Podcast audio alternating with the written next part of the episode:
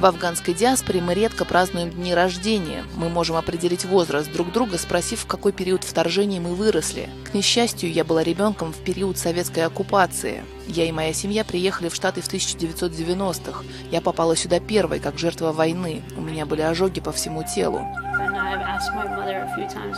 Я не помню точно, что произошло. Я пыталась расспрашивать свою маму, но она не любит про это говорить. Меня облили горячим маслом на ее глазах. Мне говорили, что таким образом советские военные угрожали местным жителям. Советские войска нанесли много вреда афганским людям, но было и хорошее. Они построили больницы, школы и здания, в которых люди могли жить. До сих пор существует этот известный комплекс апартаментов Макроя. Я, правда, не уверена, правильно ли я произношу название. Подобные психологические травмы сейчас испытывают жители Афганистана, когда американские войска покинули страну. Мы помогаем эвакуировать оттуда людей. В моем списке сейчас 147 человек, которым нужна помощь.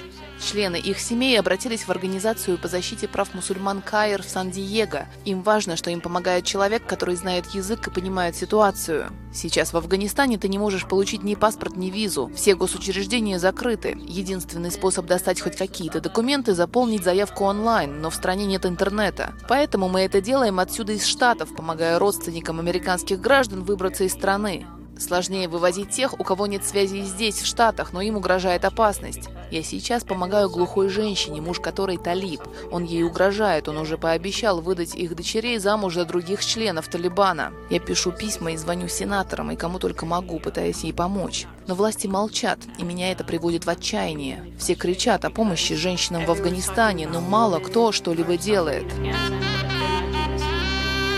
Когда из Афганистана начали выводить американские войска, мне стали писать афганцы Сан-Диего и просить о встрече. И все хотят помочь беженцам с изучением языка, транспортировкой, размещением и даже усыновлением детей без родителей. Мы собрались вместе, и сейчас наша группа насчитывает почти 500 человек. Мы не можем повлиять на ситуацию в Афганистане, но здесь мы можем сделать многое.